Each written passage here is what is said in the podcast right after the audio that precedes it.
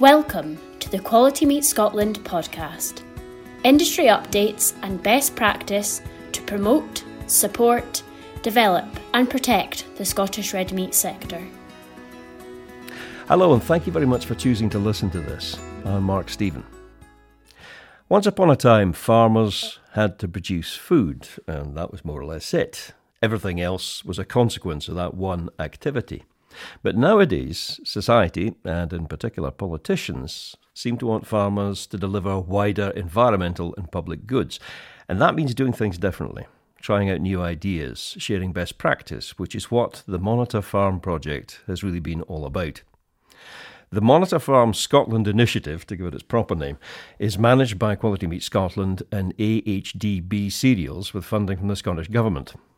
The Monitor Farm Legacy Initiative aims to provide host farmers and community groups with an opportunity to review projects that have been running for a while. In this podcast series, we're going to be speaking to six legacy farmers, looking at their ongoing projects and examining the benefits those projects have had for both their businesses and for local communities. Hugh Broad has Woodhead Farm in East Lothian, Hugh was one of the first monitor farmers in Scotland. He's a progressive arable farmer who's worked hard to deliver environmental goods whilst also improving his yields. Bill Gray has been the farm manager at Preston Hall Estate for over 25 years. Preston Hall sits between Edinburgh and the Lammermuirs and has about 1,200 acres of arable land. During the Monitor Farm process, it was linked with a livestock unit, a Saughland farm, with some very interesting results. And Hugh and Bill both join me now. Good morning, how are you? Good morning, Mark. We're fine. Morning, Mark. I'm very well, thank you. Jolly good. Right, Hugh, for a start, tell me a bit more about your farm. Uh, Woodhead is a family farm, originally in partnership with my parents, uh, now my wife Anna, and uh, we're a, 217 odd hectare farm in total, uh, producing mainly combinable crops. Uh, as a business now, we do a little bit of outside work uh, under contract farming agreements, and so we look after seven other farms. And Bill, tell me about Preston Hall. So uh, Preston Hall is uh, about half an hour south of Edinburgh, owned by the Callander family. Uh, been in their family for probably over a couple of hundred years now. Predominantly arable unit, 665 hectares in total for the estate, and we're doing just over 500 hectares of arable standard cropping of, of, of combinable crops pretty diverse business um, with with other sort of strings to our bow, residential properties, walled garden for events, uh, and more recently, uh, steading development. Hugh, why did you initially get involved in the Monitor Farm program? I think the uh, New Zealand concept, the original New Zealand concept, where a group of uh, farmers get together and uh, trial and explore different techniques and ideas, you know, the the concept appealed to me greatly. Uh, I didn't see myself as a monitor farmer, but uh, was selected in that process. And uh, you know, I think it's a it's a great initiative where everybody can contribute. So whether it's a sort of a tractor driver at one end, or perhaps a you know a scientist or somebody uh, at the other end, and uh, you know, and then the, the, monitor farm is the guinea pig to to, tr- to trial these ideas, and uh, I think it's a great initiative. How about you, Bill? Probably had been off my radar a little bit, Mark, if I'm being honest, um, until um, Peter up at Saughland had applied to become a monitor farmer.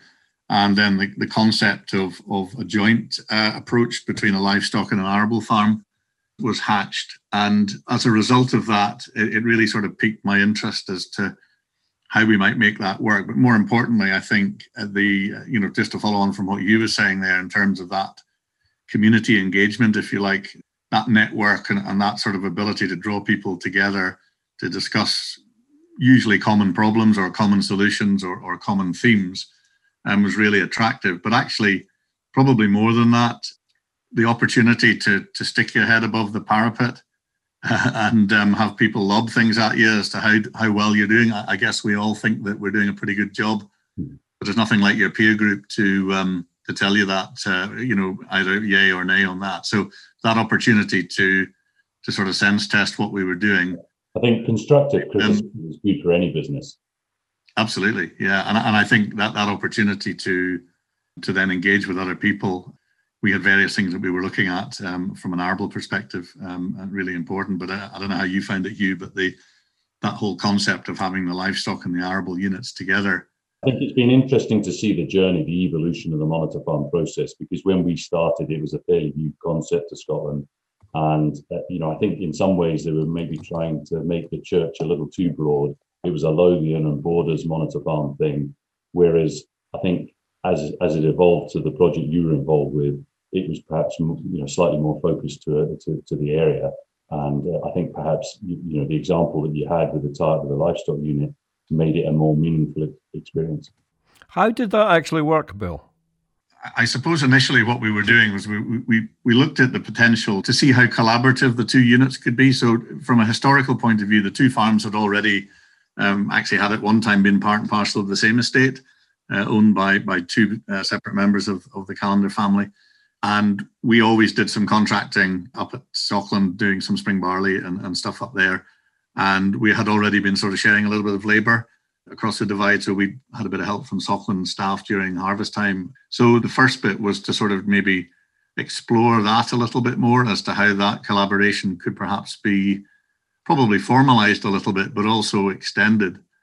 Uh, and then I guess the, the, next step of that was actually to start thinking about the potential, for example, to reintroduce livestock back into an arable rotation, but without actually owning those livestock, but using expertise from Saughland. So that was the basis of that collective part. But then the, the two farms also ran their own individual programs, I guess, of, of, of specifically arable and livestock uh, interests. Your own farm, Woodhead Farm, Hugh, what environmental features do you manage there? Uh, we've participated for well, nearly 30 years now in a variety of agri environment schemes. We're currently in the ACE scheme, Agri Environment Climate Change Scheme, we've had a bit of succession in terms of these agri-environment schemes. So before the ACE scheme, we were involved in the Rural Stewardship Scheme and then the Countryside Premium Scheme prior to that.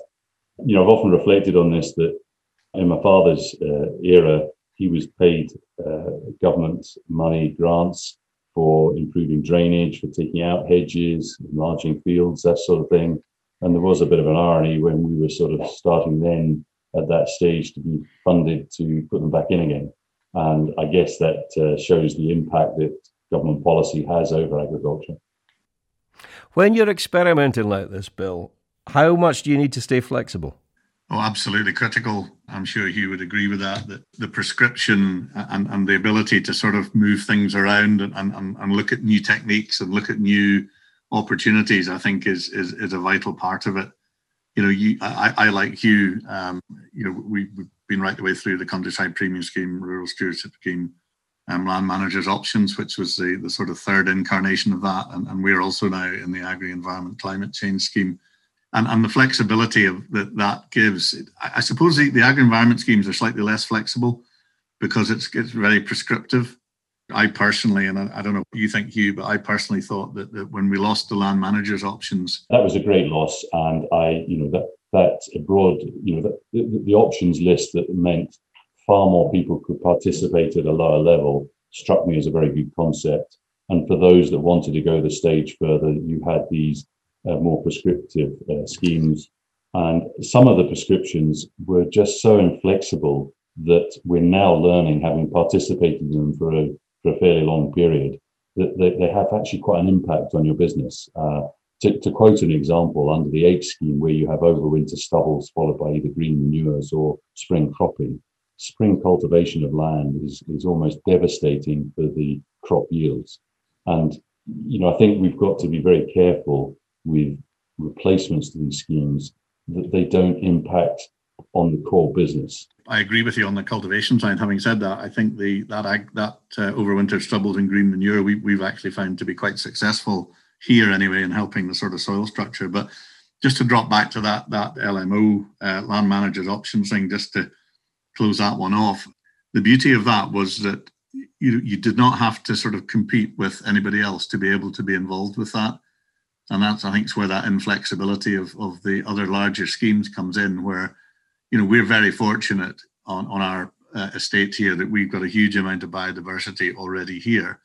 So actually to deliver a, a meaningful agri-environment scheme, which is points uh, driven, is actually very easy for us. There's a great irony, isn't there, Bill? Because the, the farms that were most bereft of diversity were the ones that found it harder to participate in agri-environment schemes. And yet the ones that had the greater levels of diversity could get access to these schemes more readily. And I think Absolutely. that's that needs to be looked at going forward.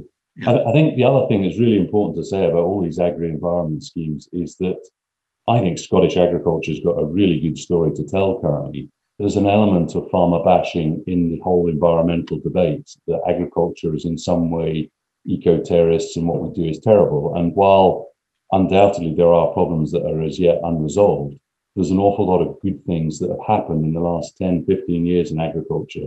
You know, the, the kilometers of hedges that have been planted, the acres of trees, the margins that have been established. And I think it would be really nice to improve communication with, with, you know, with the general public. And, you know, that's one of the reasons I'm quite supportive of an organization called LEAF, because they're quite good at that communication role, the messenger role.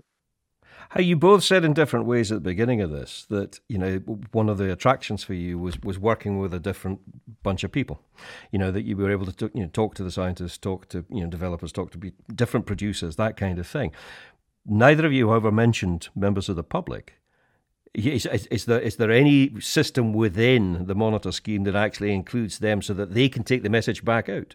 It's maybe not within the, the agri environment scheme, but for example, in things like uh, the LEAF uh, linking environment and farming um, groups, for example, Open Farm Sunday, things like that, where you can actually welcome people onto the farm and actually start that education process.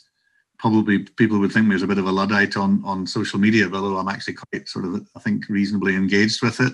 And we're finding that a, a local Pathhead WhatsApp group, for example, or Pathhead Facebook page is actually quite a good way for us to start to talk about these things.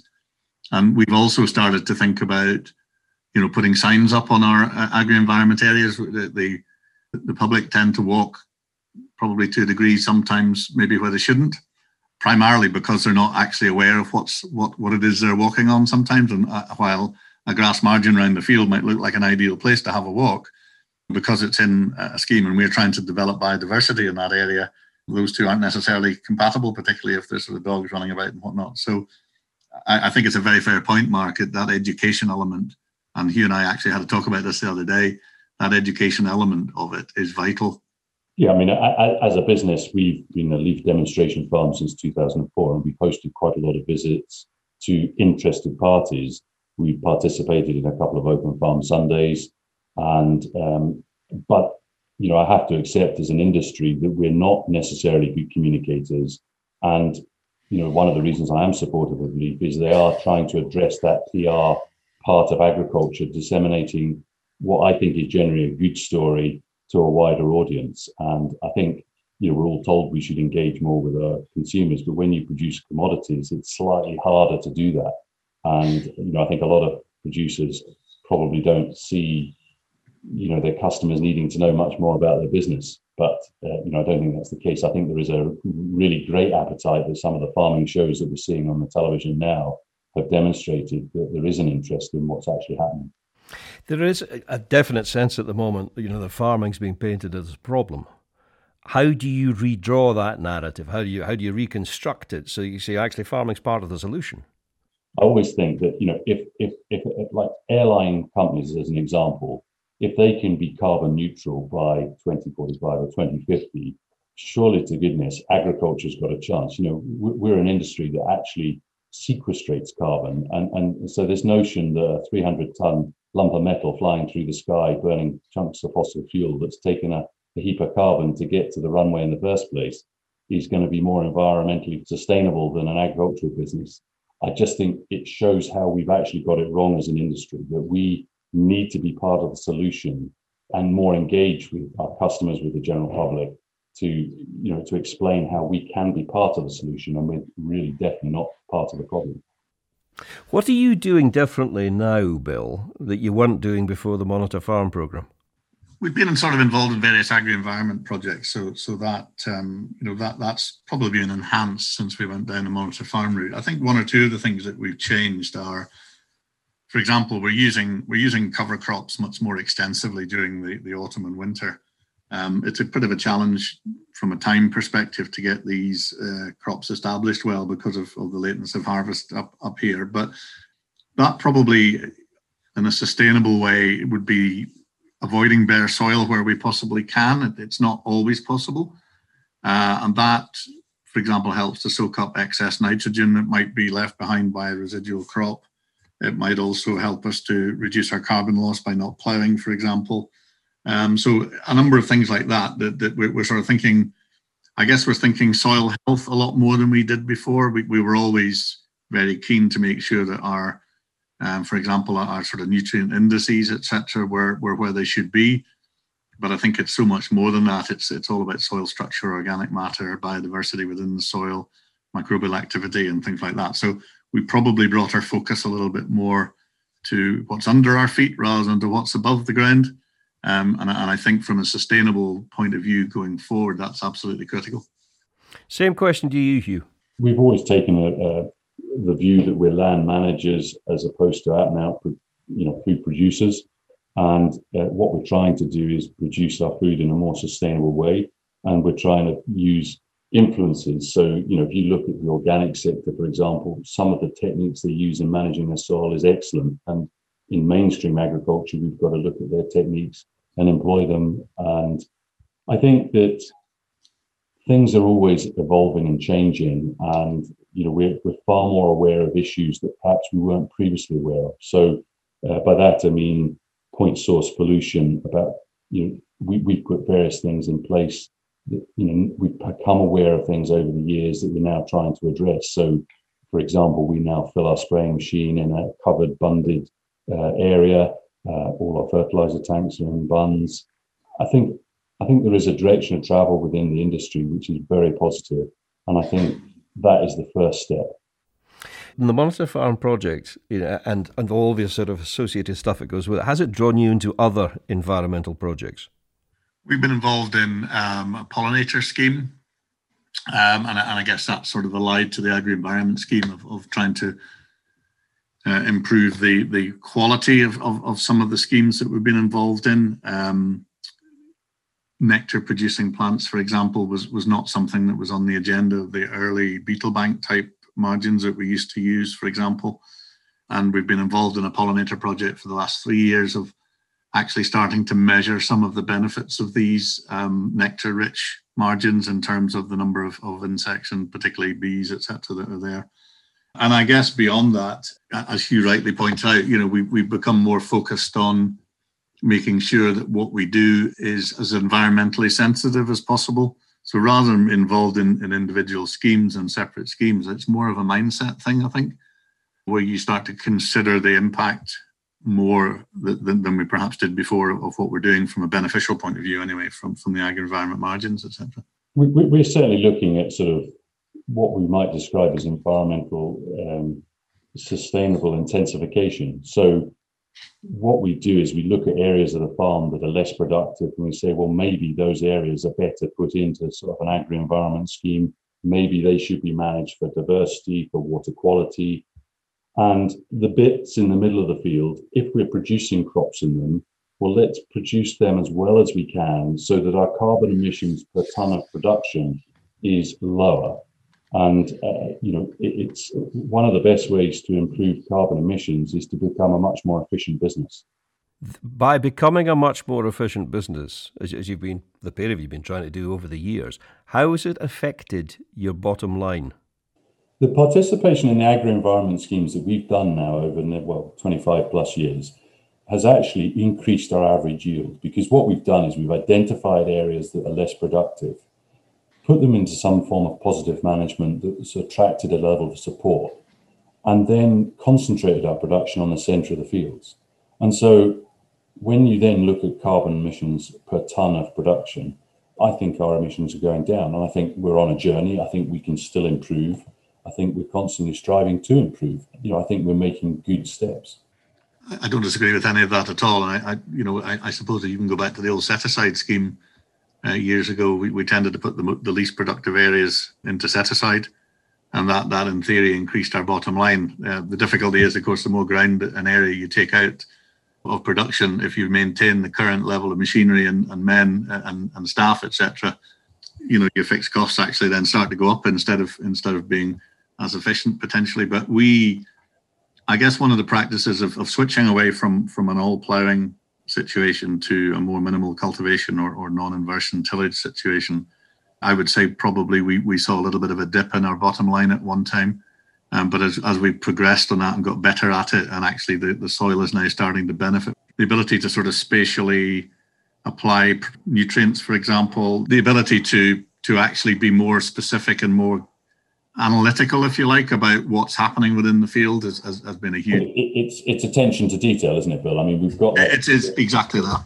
You know, if you can measure it, you can manage it, and we're able to manage things very precisely. That we don't just produce yield maps, as an example. We can produce profit maps, and by that we can look at areas of the farm that are underperforming, and we can then ask questions. You know, why is that underperformance? Is it soil physical? Is it soil chemical?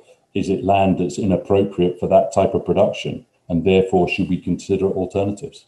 This kind of attention to detail, though, I mean, uh, what you pair are talking about, you have chosen to do this to a certain extent. How many years do you think it's going to be before this becomes more or less mandatory for Scottish farmers? It'll be interesting to see, actually, Mark, if, to be honest with you. I mean, I think there, there's already a requirement within the quality assurance schemes that we're involved with to be more specific about our our treatment, for example, of our nutrient balances, uh, etc. We've got phosphate regulations, I think, looming on the horizon um, by the sound of it, and, and and that will require us, I'm sure, to be more specific about what we do on, on a balance basis.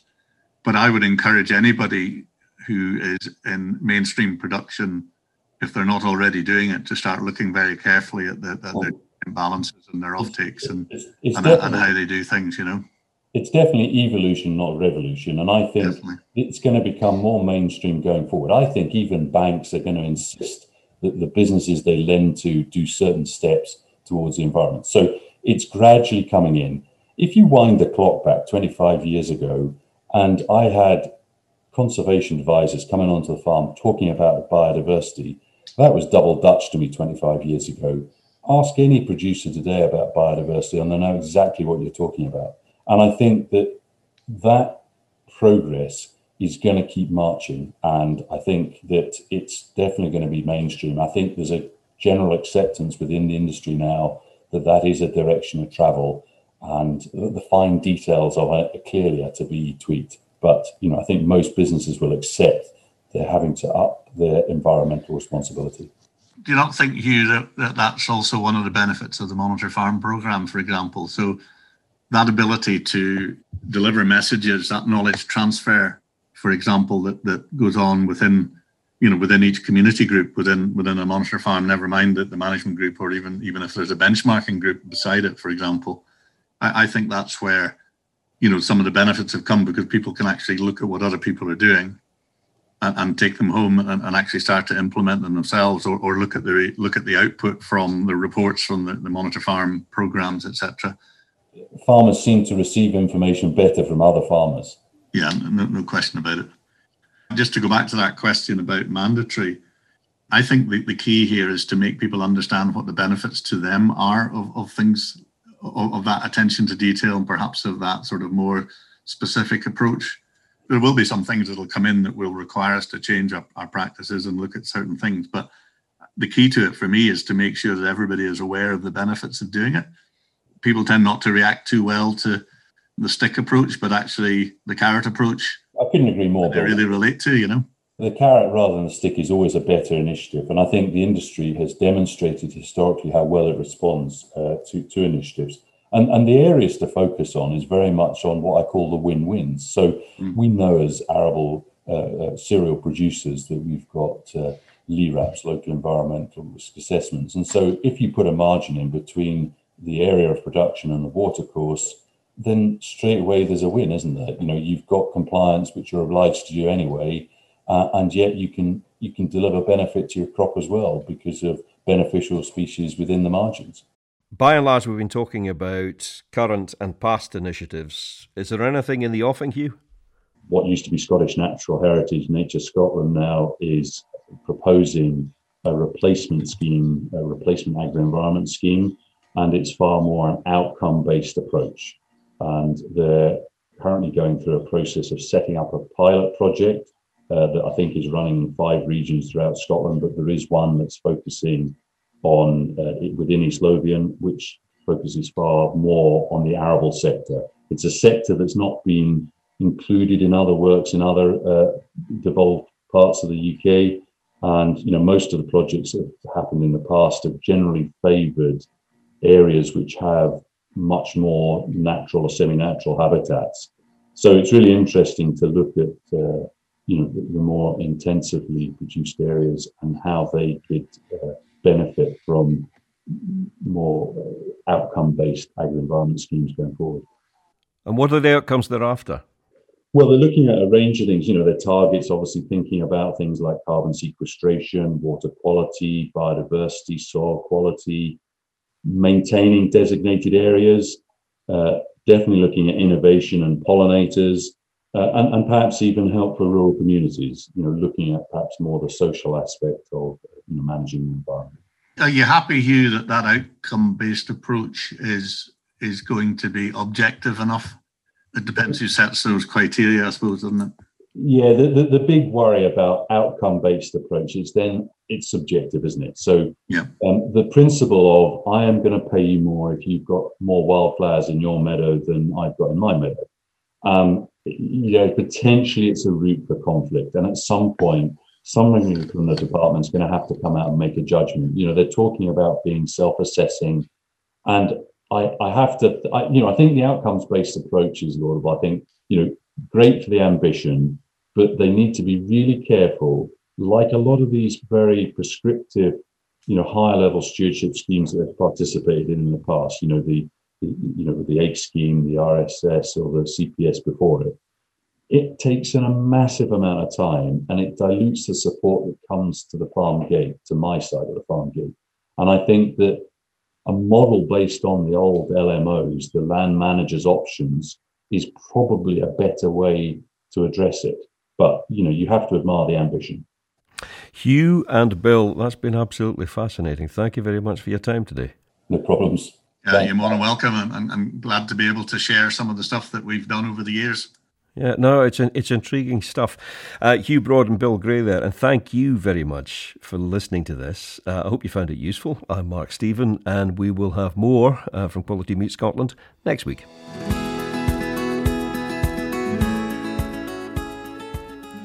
Thank you for listening to the Quality Meat Scotland podcast. For news and to listen back to previous episodes of the podcast, visit qmscotland.co.uk. For Scotch beef, Scotch lamb, and specially selected pork recipe videos and inspiration, visit www.scotchkitchen.com or follow Scotch Kitchen on Facebook, Instagram, or Twitter.